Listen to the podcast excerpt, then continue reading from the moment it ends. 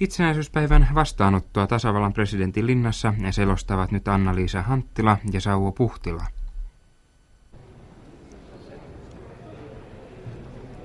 Suomen yleisradio, tasavallan presidentin linna. Itsenäisen Suomen 50. juhlapäivän suuri iltavastaanotto on alkanut. Presidentti ja rouva Kekkonen ovat jo kymmenen, runsaan kymmenen minuutin ajan ottaneet vastaan vieraita. Ensimmäisenä vieraista saapui Kaukolan kansallispukuun pukeutunut rouva Sirkka Lehtivuori. Rouva Kekkonen on tänä iltana pukeutunut sini, hopea, valkeaan prokaadiin kaksiosaiseen pukuun, jossa on tiukat pitkät hihat ja pieni pystykaulus. Valkoinen silkkilaukku ja valkoiset kengät täydentävät asun. Anna-Liisa Anttila, sinä olit 60-luvulla radion uutistoimituksen uutistoimittaja, mutta selostit näitä linnanjuhlia vuodesta 65 vuoteen 70 asti. Ja kumppanina oli usein Sauvo Puhtila. Minulla oli muitakin kavaljereja kyllä. Ö, ensimmäisellä kertaa Jaani Viherluoto ja sitten eduskuntatoimittajamme Antti Pullinen oli ainakin kerran, mutta useimmiten se oli Saukki.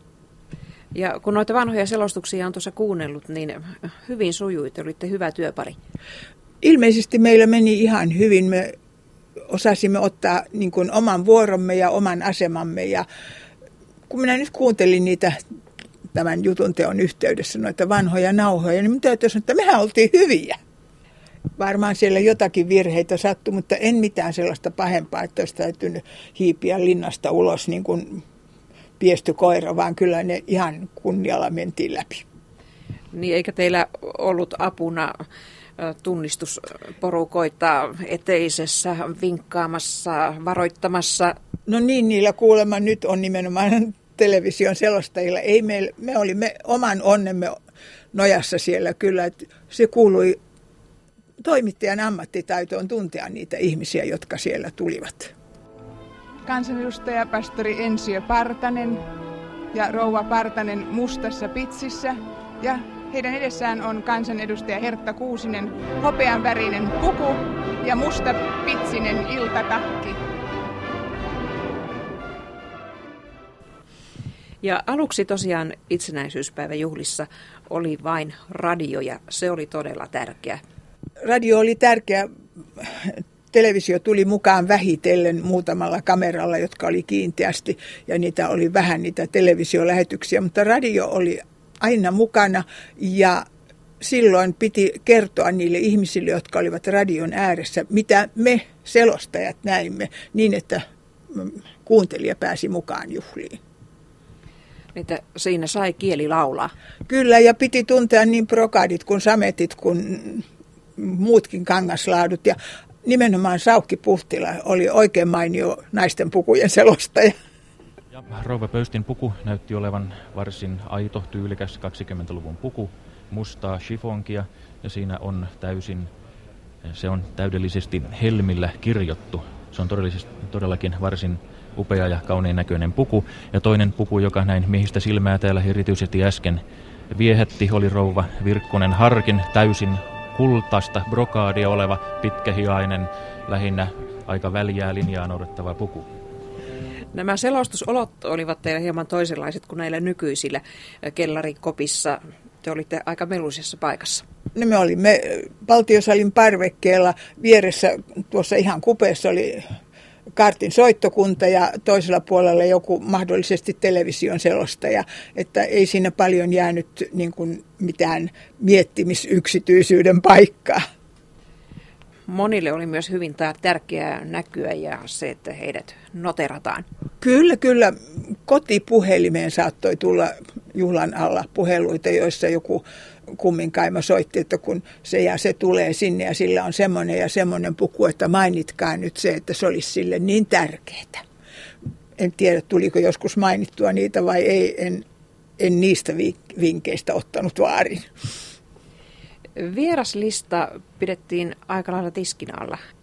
Parina vuonna muistan, että olin presidentin kansliassa selostajatoverini kanssa ja saimme lukea vieraslistan läpi, mutta ei sitä saanut kopiota ottaa eikä tehdä muistiinpanoja. Diplomaattikunnasta saimme sitten kyllä paperilla, koska ne nimet ja naamat olivat tuntemattomia sillä tavalla ja ne tulivat määrätyssä järjestyksessä, että se oli helppo lukea sieltä sitten. Salamavalot välähtelevät entistä kirkkaammin, kun Neuvostoliiton korkeimman neuvoston puhemiehistön puheenjohtaja Nikolai Padgorni saapui saliin. Hänen mukanaan tulee valtuuskunta, joka on ollut mukana koko ajan, nimittäin Eestin neuvoston tasavallan presidentti A.A. Myyrisev, Leningradin kaupungin toimeenpanevan komitean puheenjohtaja A.A. Zinsov ja varaulkoministeri S.P. Kasiljov. Ja myöskin suurlähettiläs A.E. Kavaljovin johtama suurlähetystön henkilökunta on mukana. Anna-Liisa Anttila, vieraslista oli osittain tai aika pitkälle samannäköinen kuin nykyisin. Siellä olivat nämä kaikki kansakunnan kaapin päällä seisojat, mutta miten Sven Duvat? Näkyykö Sven Duvoja? Siellä ei näy. No olihan siellä kaikenlaista järjestöväkeä, sellaistakin, joka ei kuulunut siihen viralliseen vieraslistaan. Ne vaihtuivat vuosittain ammattiyhdistysväkeä ja urheiluväkeä. Taiteilijat vaihtuivat eri taiteenalojen edustajia oli hyvinkin paljon, kirjailijoita, musiikki-ihmisiä, mutta ei sillä tavalla tätä kevyempää kuuluisuutta, julkiksia niin kuin tänä päivänä, heitä ei ollut siihen aikaan. Noista vaatteista vielä, niin näyttää, että pukukoodi on ollut silloin hieman vapaampi. Siellä oli monilla daameilla aivan lyhyitä kotelomekkoja ja sitä rataa pukukoodi oli kyllä juhlapuku, eli frakki, mutta kaikilla ei se ollut, mutta ei se ole tänä päivänäkään, että hyvin monella miehellä on tumma puku tänäkin päivänä ja tosin sitten saattaa rouva olla mitä suuremmassa iltapuvussa, että ei se välttämättä mene ihan tasan sekään pukukoodi. Mitä mieltä olet daamien ulkonäöstä? Onko siellä menty kilpavarustelussa jo liiallisuuksiin? No jotkut tietysti koettelevat ääriään, mutta aika hyvin siellä sentään järjestyksessä pysytään. Millä silmällä ja korvalla katselet nykyisiä itsenäisyyspäivän lähetyksiä linnanjuhlista? Katson niin kuin kaikki ihmiset, jotka niitä ryhtyvät katsomaan. Katson pukuja, katson ihmisiä, keitä on vieraana.